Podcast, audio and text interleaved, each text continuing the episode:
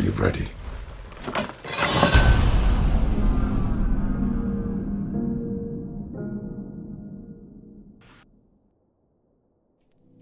Olá, meus amigos aqui do blog Um de Tudo.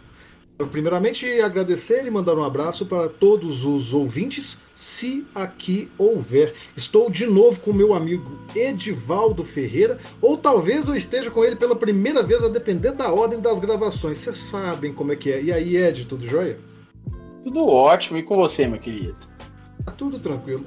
Se vocês já conhecem o Ed do outro podcast, sabem que o rapaz é escritor, poeta, gestor cultural. O cara manda bala, embora ele não admita algumas dessas coisas. Se você não ouviu o outro podcast antes, é porque esse foi primeiro, então leva isso para a próxima vez. Tá? Você esqueceu duas coisas, hein? O quê? Ó, eu sou ex, eu sou ex e esporter, então eu sou um esporte aposentado e um ex-jogador de futebol aposentado. E, e, e você teve banda. Tive. Sei que você teve banda. Você já foi ator. Já, já fiz. Faz um... roteiros de cinema. Esse rapaz, como eu tô dizendo, é, é, é ele é pau pra toda obra. Esse rapaz aqui é um rapaz muito talentoso. E hoje, assim como no outro podcast que foi antes ou foi depois, a, a, pandemia torna o tempo só uma breve conotação, assim, uma, uma abstração da realidade. Ah, falou de tempo, é, hein? Olha o spoiler. Hoje estaremos aqui para falar de um filme que fala bastante tempo, um filme que teve uma estreia bastante contida fora dos Estados Unidos, que deveria ter saído em 2020, mas que foi adiado também em razão da pandemia. Olha o tempo como abstração aí. E vocês vão descobrir o que é no próximo bloco.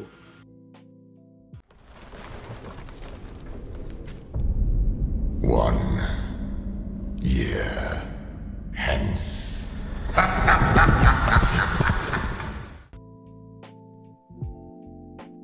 E aqui estamos, nós, como prometido, para falar de mais um filme. No momento em que estamos gravando, pelas informações que o Edivaldo me passou, ninguém ainda comentou este filme em podcast. Mas como você sabe que eu demoro Em português. Muito... Em português. em português. Mas como você sabe que eu demoro muito para editar, é possível, inclusive é plausível, que quando esse podcast vá ao ar, você já tenha ouvido. Ignorem tudo que os outros disseram, foquem na gente, a gente que é querida, Exatamente. a gente que é o amor. É isso aí. É, e a gente a, sabe o que tá falando. Anuncia pra galera aí, já viram na, na, na thumb do, do podcast, já viram no título, mas conta pra galera qual é o filme aí, apresenta aí pra nós. Hoje a gente vai falar do The Green Knight. Agora eu esqueci qual é o título dele em português. A Lenda do Cavaleiro Verde. A Lenda do Cavaleiro Verde. Foi, foi, é, foi um título, foi um título ok. Achei, achei, achei um título digno, um título digno. E então, o The Green Knight é um filme épico de fantasia estadunidense de 2021, escrito, dirigido, editado e produzido por David Lowery, estrelado por Dev Patel, Alicia Vikander, Joey, Joel Ed, Edgerton, Sarita Childher, aí me, aí me confundiu, viu? Sean Harris e Ralph Inerson.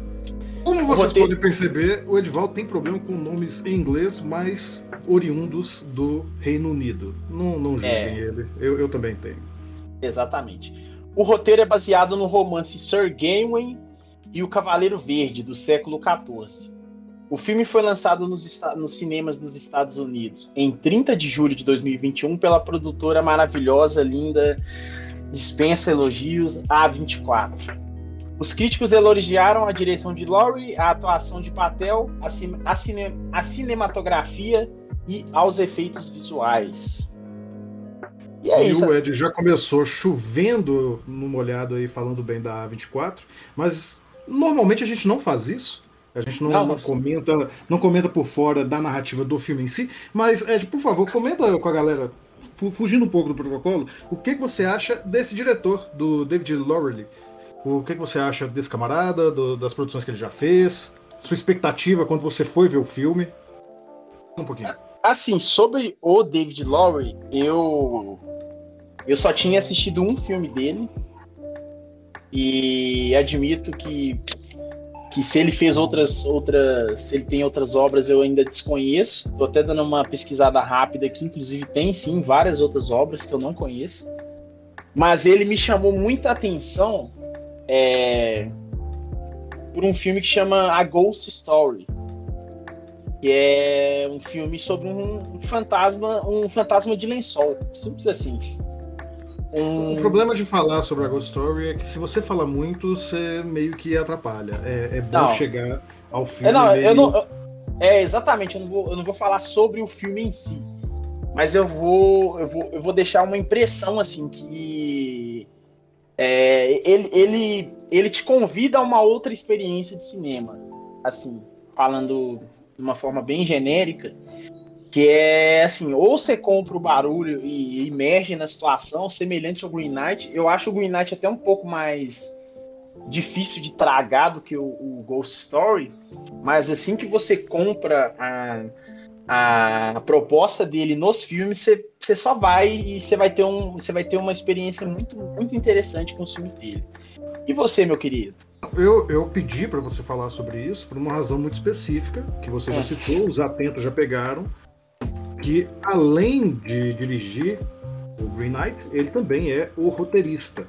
E se a gente já fala que a narrativa é muito importante para quem dirige, né? Para quem dirige e escreve, então é bastante interessante a gente pegar como é que aquilo dali foi construído. E no caso do Ghost Story também é, isso aconteceu, né? O David Lowery também roteirizou Ghost Story. Então, se você sair desse podcast, que aqui sim a gente vai comentar bastante sobre a trama do Green Knight, eu espero que você esteja aqui já assistindo. Assista ao filme primeiro. Não venha ouvir as nossas pataquadas antes de ver o filme.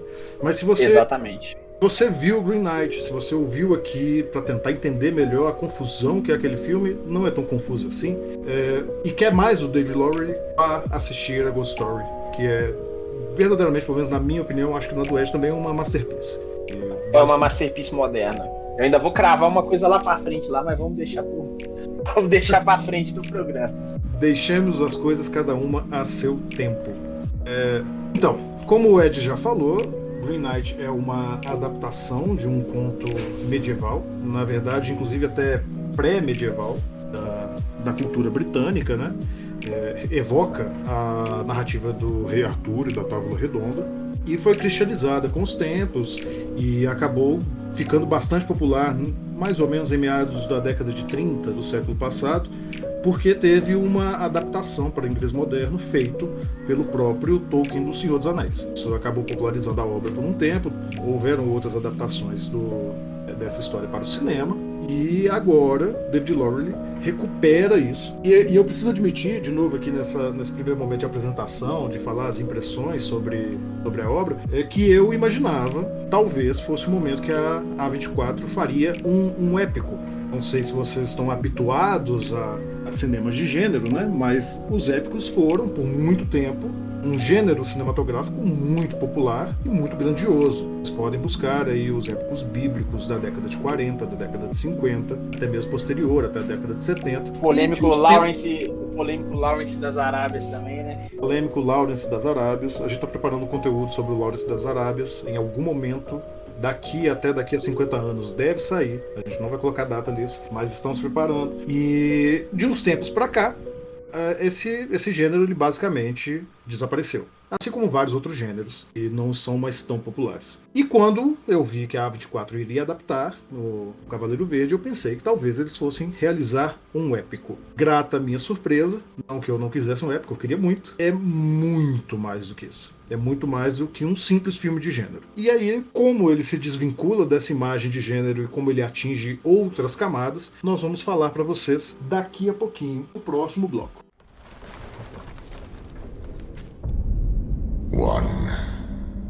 Year hence. Meus queridos, estamos de volta com o segundo bloco para falarmos sobre a narrativa do The Green Knight. Agora eu vou passar a palavra para o senhor Rafael, Sir Rafael. Muito gentil de sua parte, tá? É, esse negócio de Sir, é, eu não sei se eu mereço. Mas Green Knight ele tem uma narrativa. Tá na pegada dos épicos já. É, tá na pegada dos épicos. Green Knight tem uma narrativa bastante interessante, porque, como já falamos no último bloco, ele meio que te induz a pensar algo diferente do que ele é. Porém, contudo, todavia, essa indução não é desonesta, visto que desde a primeira cena o filme já te apresenta, através de uma cinematografia e de uma câmera orquestrada, que já te indica o ritmo que esse filme vai ter. Tô errado, Edvaldo? De forma nenhuma. Isso acontece porque, embora a gente entre na história dentro de um castelo medieval, dentro de todo um contexto onde a gente vai ser remetido a pensar em batalhas de espadas, em cavaleiros e combates gigantescos, a câmera ela fica posicionada filmando um ponto fixo num pátio com animais e se afastando lentamente até enquadrar-se no protagonista de uma maneira muito lenta que remete bastante, inclusive ao que já citamos, a obra anterior de David Lowery e é bem marcada por esse tipo de movimentação de câmera. E assim, eu acho que, levantando uma bola para você, é, que a estrutura narrativa é, desses dois filmes em específico, né, porque eu não, não assisti os outros, é, é uma narrativa do tempo tá ligado? É um recurso narrativo que é o tempo, o tempo utilizado como linguagem. Então, assim, vai pode pegar um desavisado, né? Pode parecer um pouco das minhas impressões, mas é, pode pegar uma, uma pessoa que chegou desavisada no filme de surpresa de ver que é um filme devagar, tá ligado? E é, intencionalmente devagar. pode, pode continuar aí. E novamente, se você está chegando aqui desavisado, este é o momento de você fechar esse podcast, porque nós vamos falar da trama. Não é nosso objetivo dissecar ela por completo e contar toda a história, mas nós vamos falar de pontos cruciais. E a minha recomendação é: veja o filme primeiro. Então, esse é o último aviso. Nós não vamos programar spoiler, mas também não vamos nos frear. Nós vamos falar o que vier na cabeça. E, já que não tem ninguém perdido aqui, mas na possibilidade de algum gato largado aí resolver ficar sem saber onde veio parar, o Green Knight conta a história, justamente adapta a história de São Galvão, um cavaleiro da Távola Redonda, um jovem cavaleiro na história do filme, e é sobrinho do rei Arthur. E é o único herdeiro, homem, dessa família, dessa linhagem. E também não se considera digno de ser exatamente esse herdeiro. Dadas essas condições, um belo dia, na véspera de Natal, em meio a uma celebração na Távola Redonda, o Cavaleiro Verde, literalmente verde, é uma criatura mística, lembra bastante uh, as criaturas do Guilherme Del Toro em Labirinto do Fauno. Você também pensou isso, Ed?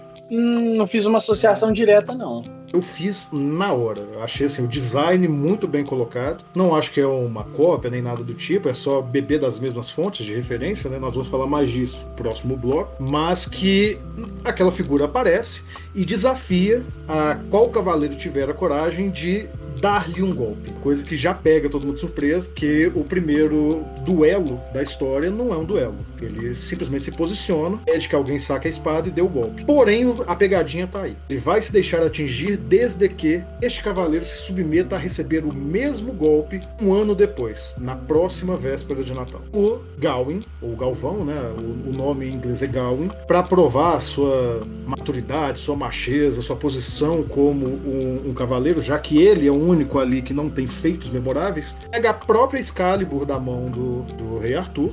Em momento nenhum do filme é dado o nome ao Excalibur, mas é a espada do Arthur, a gente já pressupõe. E, e aí, Ed, o cara faz o quê? O que, que você faria no lugar do, do? O cara vai lá e mete a espada na canela? Não.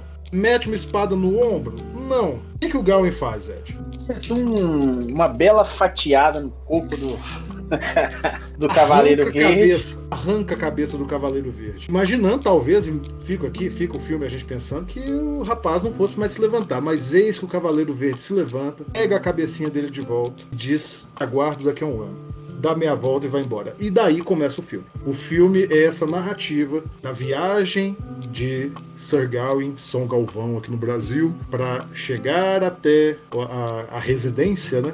Dá para chamar de residência, a residência do Cavaleiro Verde. Ele cruza o reino para chegar lá e receber de volta o golpe que ele deu primeiramente no adversário. Eu queria dar uma, eu queria voltar um pouco, voltar um pouco antes, que é na construção do personagem, que ela é uma construção, ela é uma construção feita, uma construção muito interessante que não não dialoga nada com o, o medieval em si. Talvez você diz do Sir Gawain um ou do Green Knight? Só pra perguntar, você fala do, do Sir, Gawain? Sir Gawain. Isso, do e do Sir Gawain. Que que ele tá acompanhado de uma de uma de uma moça uma. prostituta. Uma, uma prostituta. Ele tá acompanhado de uma prostituta e. E você vê que ele. É uma coisa que vai ser recorrente durante o filme, mas é a primeira vez que ele fala com ela, que ele não é um cavaleiro. Ela fala com ele, ela se refere a ele como um cavaleiro e ele fala: Eu não sou um cavaleiro. Então, essa construção, é, ela já vai te dar, ela já vai te dar uma, digamos assim, um fiapo de informação para você construir como é aquele, como é o São Galvão é, na visão do David Lowry. E assim, ele se demonstra ser uma, um, digamos assim, seria um, um, homem de hoje em dia, né? Que é uma coisa que a gente vai falar mais para frente, esse paralelo, que é, digamos assim, que é uma pessoa que ela tá perdida. Ela não sabe, ela não tem, digamos assim, não tem vocação. Ela já passou de um certo estágio da vida, ou seja, a gente é, teria que obrigatoriamente lidar com pressões da é, coerentes à idade. No caso dele, coerente seria ele ter grandes feitos, se tornar um cavaleiro, se tornar uma, uma pessoa notória dentro do reino, ou então seja arrumar um emprego, uma faculdade, sair de casa, arrumar um relacionamento, assim, num, num padrão moderno da vida. E quando ele chega na, na celebração, né, onde tem o, o rei Arthur, ele também nega ser um cavaleiro novamente e também se nega a contar uma história, por quê? Porque ele não tinha histórias. E assim, eu não eu não me, eu não me cansei de fazer paralelos com a vida moderna, que seria seria assim, seria o retrato de um jovem, uma jovem média hoje em dia, que é uma pessoa que ela não sabe, digamos assim, ela não sabe o que, que ela quer, ela não sabe o que, que ela é, mas ela tem alguns direcionamentos sobre o que ela não é no caso fica até um pouco explícito, né? Porque no caso ele fala, eu não sou um cavaleiro. Isso eu acho muito interessante porque na hora que chega, digamos assim, uma oportunidade de se provar, a gente vê que tem um reino, que é, seria um reino, um reinado padrão, que tem diversos cavaleiros, diversos homens lá, digamos, de bravura, com histórias para contar. E justamente o homem que seria o homem mais frágil, ele se propõe a, a, a entrar no desafio do Cavaleiro Verde. Então eu achei muito interessante esse, esse recurso recurso narrativo e essa pequena construção, que é assim, dentro do filme, sei lá, em poucos minutos ali você tem uma observação assim. Não sei se você enxergou, não sei se você teve esse tipo de, de observação dentro da narrativa. Não, absolutamente. É, isso está expresso no filme todo. E aí a gente chega para poder falar de uma coisa muito, muito interessante, muito importante da gente falar, principalmente para quem tem interesse de estudar narrativa, entender como funciona, é que uma narrativa ela não precisa ter significados profundos para ser uma narrativa feita com cuidado, com capacidade técnica, com qualidade estética. Isso a gente não precisa. No entanto, para pegar uma metáfora assim, é como você comer uma comida muito bem feita e ela não te trazer nenhum pensamento, nenhuma lembrança. Você pode comer a comida mais requintada do mundo, mais cara no maior restaurante, e se ela não te marca, não te traz nada, você sai dali e continua a mesma coisa. E quando você come a comida da sua avó, ela te provoca toda uma série de sensações. Então, é, é possível sim você fazer uma obra sem necessariamente aprofundar-se em temas ou mensagens. No entanto, quando você consegue casar essa habilidade técnica de contar uma história com algo a dizer, fica muito, fica muito rico. É, é a expressão que eu posso usar, fica muito rico. E como você já disse, se no filme anterior do David Lowery, no Ghost Story, você percebe que tempo é a chave de leitura da narrativa desse autor, você começa a perceber que neste caso o tempo está é, representado pela jornada de amadurecimento do São Galvão, do Gawain no filme. Então é exatamente esse o ponto. Você tem aí uma relação muito bem colocada dos cavaleiros como um, um, ideal de homem maduro, como algo que ele precisa alcançar, e você tem a viagem como provação para ele chegar nesse ponto, e vários momentos do filme em que surgem obstáculos à frente dele, que são permeados pela, pela covardia dele em enfrentar esse destino. Na verdade, esse parece, pelo menos até chegar no finalzinho do filme, que é o grande mote da história. Ele vai aceitar enfrentar o destino dele com responsabilidade, com maturidade, ou ele vai preferir pegar atalho. Por vários momentos no filme isso é expresso, em vários momentos do filme ele tem a oportunidade de pegar atalhos, e aqui vai o, o primeiro momento assim realmente de spoiler do filme, ele recebe assim que sai para a viagem um cinto encantado, que é feito pela mãe dele, a mãe dele não é nomeada no filme, mas é claramente um paralelo com a Morgana Le Fay, irmã do rei Arthur na, nos contos clássicos, que é uma feiticeira e ela dá um cinto encantado para ele que, enquanto ele estiver usando aquele cinto, ele não vai sofrer nenhum mal. Ele perde esse cinto, ele torna a receber este cinto e, e aí, bom, vamos chegar lá. vamos chegar lá. Mas é, é, realmente uma narrativa que sempre coloca isso. Ele precisa cumprir, ou pelo menos ele acredita que precisa cumprir o destino dele para se tornar um cavaleiro, portanto, para se tornar um homem maduro, responsável, digno de estar na corte, e a vontade dele de sobreviver, o instinto de autoproteção que leva ele a querer tomar o caminho mais fácil. Então, sim, concordo com você, tá tudo ali. Agora eu te pergunto, e até... dar exemplos, Ed, de como isso se manifesta de maneira mais forte no, no, na narrativa do filme? Desses cortas, esses cortes de caminho? Isso. Assim, eu não.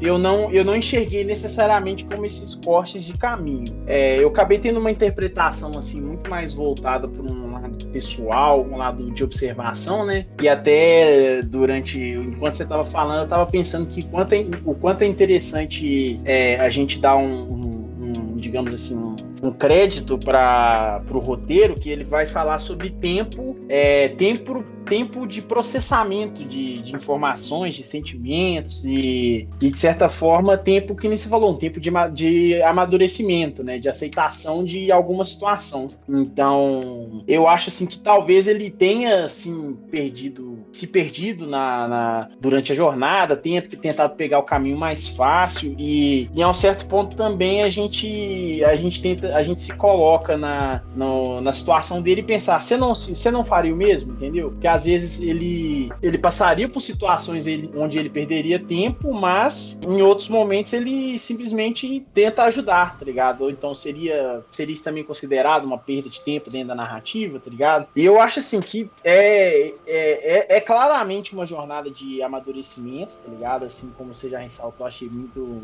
Achei muito acertado a, a, sua interpretação. Eu não, eu não vejo, eu não vejo necessariamente só uma criação de, tipo assim, uma trilhagem de, corta, de cortar caminho dentro da jornada. Até porque se observa que dentro da jornada é, o personagem talvez ele represente a gente como espectador, porque também a gente está perdido, não necessariamente como ele está perdido, mas a gente está perdido dentro da trama, porque a gente não sabe o que, que vai acontecer. E ao mesmo tempo essa sensação te é trazida através dele dele, porque ele também não sabe o que que tá acontecendo, tá ligado? Então muitas vezes ele só vai guiado pelas situações que vão acontecendo com ele e de certa forma também ele tem oportunidades de flertar com conforto, tá ligado? Um conforto, digamos assim, conforto padrão e ele não se nega esse, esse prazer, tá ligado? Não se, ele não se nega o conforto de forma alguma, então poderia até se pensar uma questão de, de rompimento da ideia da jornada, né? Que seria, pô, a gente, você tem um caminho, você tem uma linha reta a se traçar, então traça essa linha e vá até lá. Não, ele desvia do caminho, ele se vê em situações, se vê em situações extremamente constrangedoras, ou então, digamos assim, para umas situações de emasculação Talvez eu acho que essas. Não sei se existe a palavra. Não, sim, emasculação, talvez. O, o, o, quando eu digo sobre escolhas do personagem, é porque pelo menos do, dois momentos do filme ele tem a escolha colocada diante dele. O primeiro, justamente, é quando ele encontra abrigo, já antes de chegar à, à, à residência, né, ao local onde o Cavaleiro Verde aguarda. E nesse local é feito para ele a proposta, que ele vai ficar lá, ele vai receber mantimentos e tal, desde que ele não leve nada da casa. E é onde ele recupera recupera o cinto que ele antes tinha perdido, o cinto que vai proteger ele. E ele nega isso e pega o cinto, ele pega o atalho. Na segunda ah, é. vez. É. Entendi, entendi agora. É, na segunda vez, para surpresa de muita gente quando tá vendo o filme, a raposa que o acompanha durante boa parte da jornada fala com ele diretamente e diz para ele não ir por tal direção. Apresenta para ele dois caminhos e diz: por esse caminho você volta para sua casa e você vai viver. Por esse caminho você vai encontrar o Cavaleiro Verde e você vai morrer. Vá pelo caminho da segurança. E aí ele escolhe por deixar espantar a raposa, né? Ele manda a raposa embora e deixa o destino dele correr, mesmo que ele esteja com o cinto ali. Então ele tá naquela situação titubeante, ele não quer morrer, mas ele também não quer deixar de cumprir a aprovação dele. Ele tá naquele ponto bem de dúvida, que é característico justamente do momento de amadurecimento, né? E isso está bem Sim. colocado. E ponto que você falou sobre emasculação, eu acho que a gente vai focar um pouco mais no próximo bloco, porque aí eu, eu não consigo falar disso Ed, sem remeter ao, ao, à obra original. Me desculpe, vai ter que ser no, no próximo bloco mesmo. Tranquilo, vamos encerrar isso aqui então ou você quer fazer alguma consideração? Tá ótimo aqui. Até daqui a pouco, gente.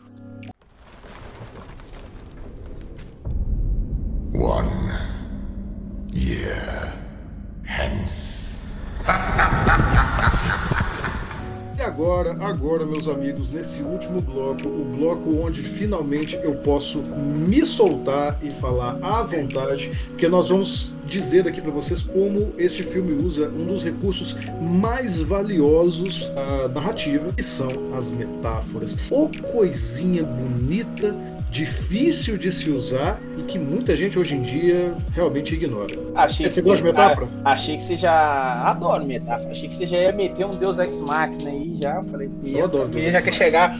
Ele já quer chegar com uma voadora de dois pés. Não, eu adoro Deus Ex Machina. Posso falar aqui de Deus Ex Machina. Nós vamos falar sobre Deus Ex Machina aqui, mas eu acho que seria muito interessante a gente fazer toda uma análise sobre Deus Ex Machina outro dia, porque dá um programa só para falar sobre isso. Mas, em, mas enfim, como falamos desde o começo, esse é um filme com uma narrativa muito própria, muito marcada nos sentidos que ele quer construir e que, portanto, constrói, através da narrativa, várias imagens muito bonitas e carregadas de significado. E aqui me permita fazer um, um pequeno à parte, como a gente preza pela, pela pela grande inteligência do nosso público, que dizer que uma coisa é bonita não necessariamente quer dizer que ela é agradável aos olhos, tá? Beleza e ser agradável são coisas um pouco distintas. Mas vamos acho, acho, que, acho que podemos colocar como coragem corajosa. São coisas corajosas. Ed, você quer, você quer dar um start aí? Vai falando e eu vou complementando? Pode ir. Assim, é, como eu já, eu, eu já tô imaginando que, o que, que você vai falar, eu vou falar de uma outra coisa.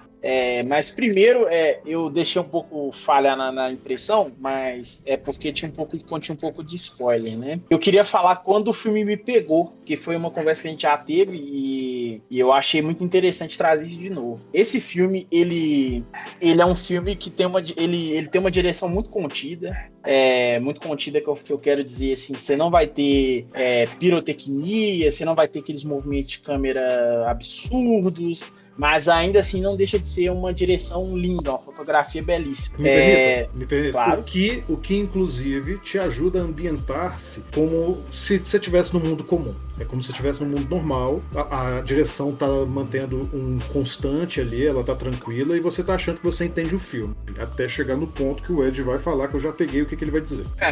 é, primeiro eu só queria dar uma salva de palmas para ele virtual, é, que foi no, no, quando o filme me pegou, que foi no primeiro, no primeiro traveling que a câmera faz, que é o momento que ele. Agora é spoiler. No, agora é spoiler Pode dar o contexto é o momento que ele sofre. Pode dar o contexto ele sofre uma emboscada. Ele, no início da jornada dele, ele é abordado por um por um, um passante, né? Não, não seria um. É um, ele, ele, é trombado por alguém na jornada, né? Vamos falar na linguagem mais. Ele é trombado por alguém na jornada, perfeito. Ele é trombado por alguém na jornada que é, pede ele pede ele uma esmola. E ele oferece a essa pessoa uma esmola com uma certa inocência. E pouco depois essa pessoa se descobre que ela tá. que ela tinha um grupo, né? Com mais uma, uma moça e um rapaz. E eles fazem uma emboscada para poder roubar as coisas do, do Sir Gawain. E e até esse momento, assim, eu estava, eu estava gostando do filme, mas eu tinha uma dificuldade com o épico em si, né? Talvez seja a coisa que mais te atraiu pro filme, seja a que menos me atraía pro filme. Que é interessante também a gente, a gente ter discutido sobre isso. E. Ah, só para deixar bem claro, né? Que eu não sou um, um devoto da fantasia.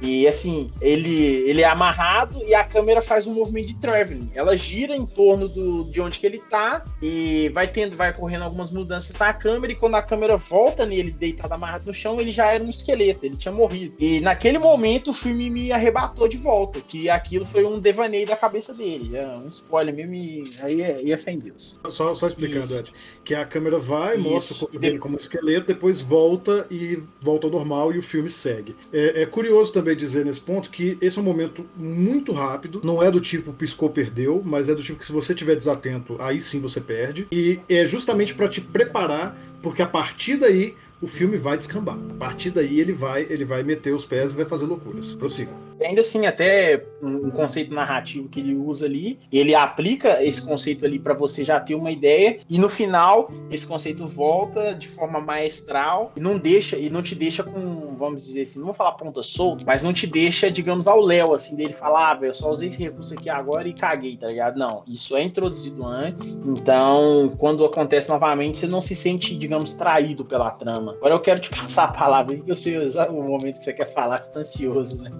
Não, tudo bem.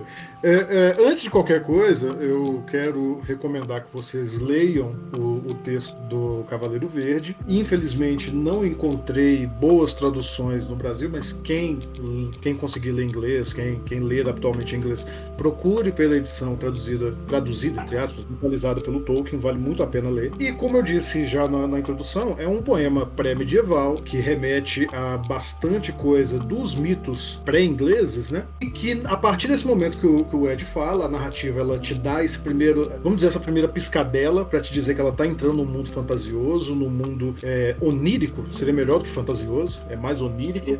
É onírico, perfeito. E aí, a partir desse ponto, a gente chega no portal de onde a passagem não tem mais volta, tanto para o Sargal quanto para nós, enquanto espectadores, porque ele chega numa casa, encontra uma assombração e essa assombração, pelo menos para mim, que já tinha lido o texto, ela é muito formidável porque ela não remete às lendas saxãs, às lendas pré-Inglaterra. ela é uma, uma assombração que remete à cultura católica. Então o filme, neste momento, do, do ponto de vista interno, Gawain está atravessando o limiar, ele está entrando no mundo mágico, e a gente, como espectador, o filme ele nos faz um acento dizendo, a partir daqui, abandone a história que você conhece. Vamos entrar na história que eu quero contar. Isso, no caso, David Lowery contando. Ele te joga na cara de que aquela história não é a história que você está preparado para ouvir e que ele vai falar sobre outra coisa. E aí, cada vez mais, o filme enfia as mãos para poder moldar a sua metáfora sobre masculinidade e amadurecimento. Isso porque, porque eu digo, agora, se você quiser me cortar, por favor, manda no chat aí, porque eu vou falar até chovendo molhado, tá? Não, se, se precisar, eu falo. Tudo bem. Porque, como a gente já falou, no começo do filme, o Gawain está né, é, é, namorando-se com uma prostituta. Isso claramente não não, está de acordo com as normas da realeza vigente, ele não vai se casar com uma prostituta e se tornar o rei. Ele está destinado a ser o rei, o rei Arthur não tem filhos, e ele está enamorando-se com, com uma prostituta. E há uma cena muito bonita, antes dele ir para a viagem, em que essa moça vira para ele e diz o seguinte: Por que você precisa ir? Por que você precisa se provar e ser alguém? Não basta simplesmente você ser uma pessoa gentil, a gentileza só não basta, e para ele não basta. E neste momento em que. Nem necessariamente para ele em si. É, era todo o meio que estava em torno dele, sabe? Até dessa questão dessa da, da, masculinidade, que é, digamos assim, que é o, a força, a, o motor né, da trama, tem muito disso. E também, por exemplo, ele já demonstra não ter esses traços, os traços comuns masculinos esperados ali. E também, ali também você tem uma. Eu já, eu já te volto pra Ele já tem uma, uma demonstração é, clara de que ele não é, ele não é um homem, digamos assim, ele não é um homem bravo, ele não é um um guerreiro, tá ligado? Ele só é um homem, um homem fraco com falhas e covarde. Ele tem um, tem um certo momento ali, a prostituta, ela meio ela fala com ele a respeito dos dois terem uma relação séria e ele fica em silêncio, tá ligado? Então, meio que demonstra, ele demonstra uma certa covardia até mesmo em, digamos assim, assumir responsabilidades. E é, também é interessante na construção da trama. Agora deixa eu te passar a palavra. Não, é perfeito isso que você falou. E, e aí, a partir desse momento, ele começa sempre a ser confrontado com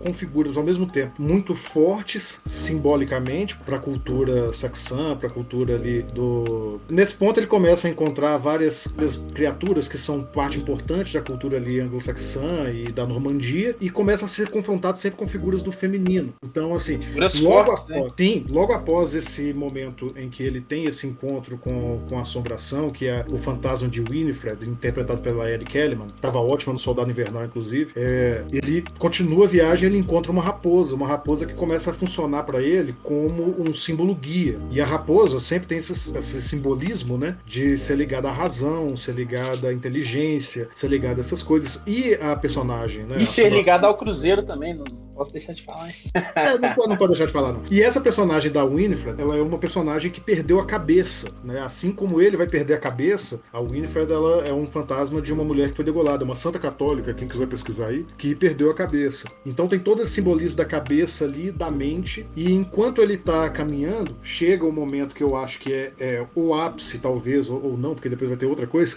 mas que é, até esse ponto é o ápice da fantasia no filme, quando ele encontra um grupo de gigantes, e todos esses gigantes são são femininos. Todos eles têm uma postura feminina, têm corpos femininos. E no momento que ele vai ser atacado por esses gigantes, ele basicamente para e fica encarando eles, e um desses gigantes vai na direção dele, a raposa que o afasta. E por que, que eu disse que esse é o ponto de, de maior, de, de maior fantasia até este momento? Porque logo depois ele vai chegar na casa do, de, de duas pessoas, né, dois lords, interpretados pelo Joe Egerton e de novo pela Alicia Vikander, que é a atriz que interpreta a prostituta. E agora a Alicia Vikander está fazendo um outro personagem, a esposa desse lord, aonde ele recebe essa proposta de, de ser cuidado desde que ele não leve nada da casa. E começa todo um jogo ali muito mais simbólico né, do que qualquer outra coisa, dessa esposa do Lorde o seduzindo, e é ela que entrega para ele a, de novo o cinto encantado, né? É ela que entrega para ele de novo a solução para a vida. E aí chega um momento, um momento muito forte do filme, que é o momento que ela o seduz e que ele acaba se masturbando em cima do, do cinto, né? Que é o momento máximo ali que ela olha para ele e ela repete o que ele disse para a prostituta no começo do filme. Ela vira e fala: "Você não é um cavaleiro", porque ele tá ali como como um moleque, ele não. Em, em trocando por miúdos, somos todos adultos aqui porque ele não conseguiu conter o próprio gozo. Ele ainda não é um homem, ele ainda não é um cavaleiro. Sim, e, nesse, e, nesse, momento ele sai dali, ele tomado por, por essa fala dela, ele sai daquele lugar. Lembrando que o tempo todo que ele tá nessa casa, ele é vigiado por uma senhora cega, que tá com os olhos vendados, clássica representação da justiça, clássica representação do destino. E aí ele vai correndo, leva o cinto porque ele realmente tá com medo. E aí que chega o ponto em que ele fica no dilema. Ele vai enfrentar o Cavaleiro Verde, ele vai voltar para casa, ele expulsa a raposa e vai enfrentar o Cavaleiro Verde. E aí vem o, o spoiler que eu não posso deixar de dar para não, não consigo explicar as coisas que, que eu preciso falar. Ao final, ele recusa, ele chega até o Cavaleiro Verde, ele recusa receber o golpe por duas vezes e na terceira ele finalmente uma visão do futuro dele. No, no momento do filme a gente pensa que não é uma visão, ele foge do Cavaleiro Verde, ele vai embora, vive toda uma vida, ele vê a vida dele passando diante dos olhos dele, a vida futura, ele vê ele se tornando rei, ele vê o reino caindo, ele vê tudo que ele pode fazer de, de errado na vida, e aí ele volta pro exato ponto e decide encarar o desafio. Você pensa que o, o Cavaleiro Verde vai poupá-lo, porque ele se compadece de tudo que o rapaz acabou de ver, mas o filme se encerra com o Cavaleiro Verde tomando ele nos braços e dizendo: agora vamos para arrancar sua cabeça.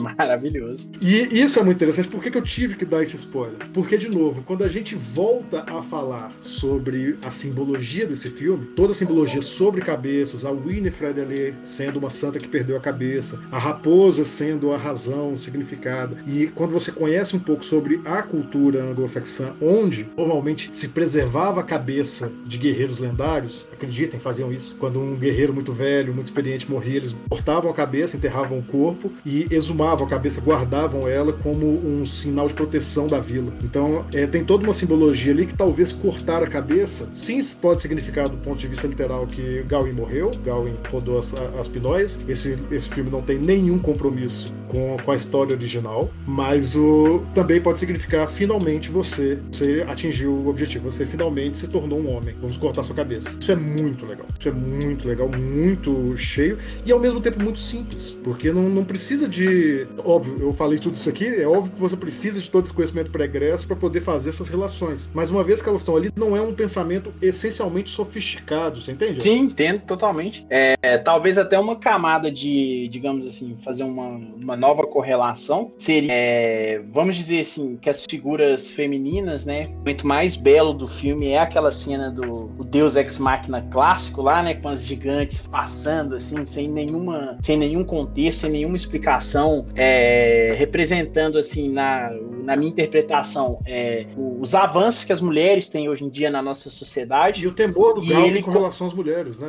Ele tá sempre ali cercado por figuras femininas. Eu acho, que, eu acho que nesse, o temor, eu, eu pelo menos não interpretei necessariamente esse temor ligado às mulheres em específico. É, eu acredito que esse temor dele esteja mais ligado à própria masculinidade, porque vamos. vamos não, mas tem. Assim. Só para poder não, mas, justificar, ele, ele, não, ele não consegue fazer frente ao ideal de masculinidade representado pelo Arthur, e ao mesmo tempo ele também não consegue se colocar diante do, da feminilidade das mulheres que cercam a vida dele. Sim, a, a mulher que ele ama, a mãe dele, a própria Winifred, né, que é, é, é uma pessoa que encarou seu destino de, de frente e ele não pode. Então você tem toda essa simbologia que ele não tá nem lá nem cá. Ele não consegue se encontrar de fato. É nesse, nesse lance que eu falo do temor dele.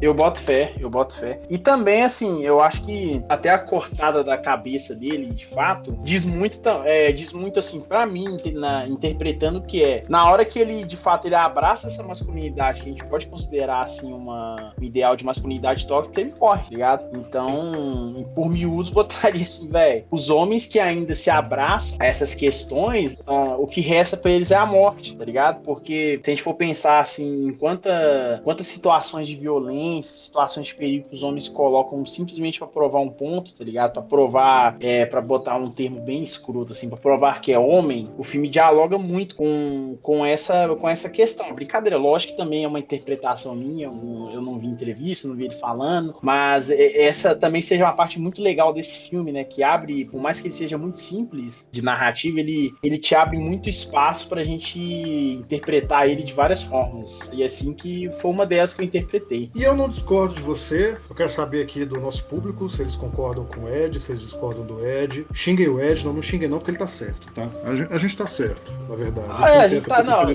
certo. A gente tá certo. Não, a gente tá certo, a gente tá certo. Mas comentem aqui se vocês acham que a gente não tá certo. E nós vamos agora rapidamente para as nossas recomendações de leitura, de cinema para vocês. E vamos encerrar, porque, meus amigos, tá um calor desgramado aqui em Minas Gerais. Por favor, tenham paciência com a gente. Não tô aguentando ficar duas horas na frente. E bebam água, bebam água e tomem vacina, por favor. Ed, suas recomendações de cultura para esse público. Olha, eu vou, eu, eu, vou, eu, vou, eu vou te deixar recomendar primeiro, porque a última vez a gente teve um conflito de interesses aí, né?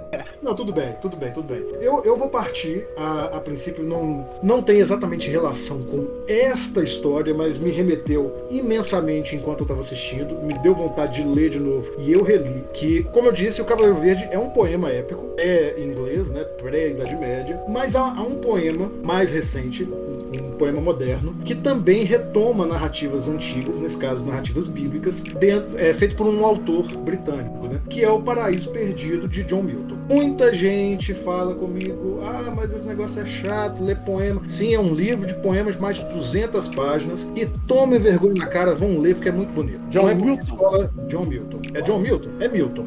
Milton tenho certeza. Milton tenho certeza. É O Paraíso Perdido de Milton. É, eu peguei, eu reli de novo, já vi o filme já tem algumas semanas, eu, eu li o Paraíso Perdido todo mais uma vez. É um livro majestoso e aprendam a ler poesia, gente. Não é, não é uma coisa de, de pedantismo nem nada, não. Poesia é gostoso. Não deixem que o fato de você ter odiado poesia, porque seu professor de português na escola fazia você ler um monte de coisa, sem refletir sobre a parada, te afastem dessa linguagem que é maravilhosa. Eu, Peguei... sou, a prova, eu sou a prova viva disso. Na, na escola eu odiava poesia, hoje em dia eu adoro. Ed, eu peguei a sua, sua indicação, não peguei, né? Não, não, acho que essa eu? aí você foi. Essa, essa aí você foi mais sagaz. Essa foi mais sagaz. Eu sabia, sabia. eu, eu, não sou sagaz, Ed. Eu olho pra minha estante, eu vou e falo, tá aqui.